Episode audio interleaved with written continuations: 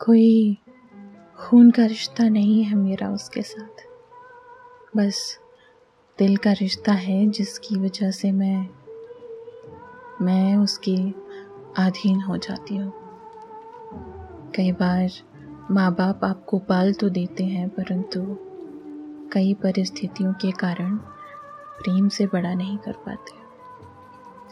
ऐसा नहीं है कि आप बढ़ना बंद कर देते हो।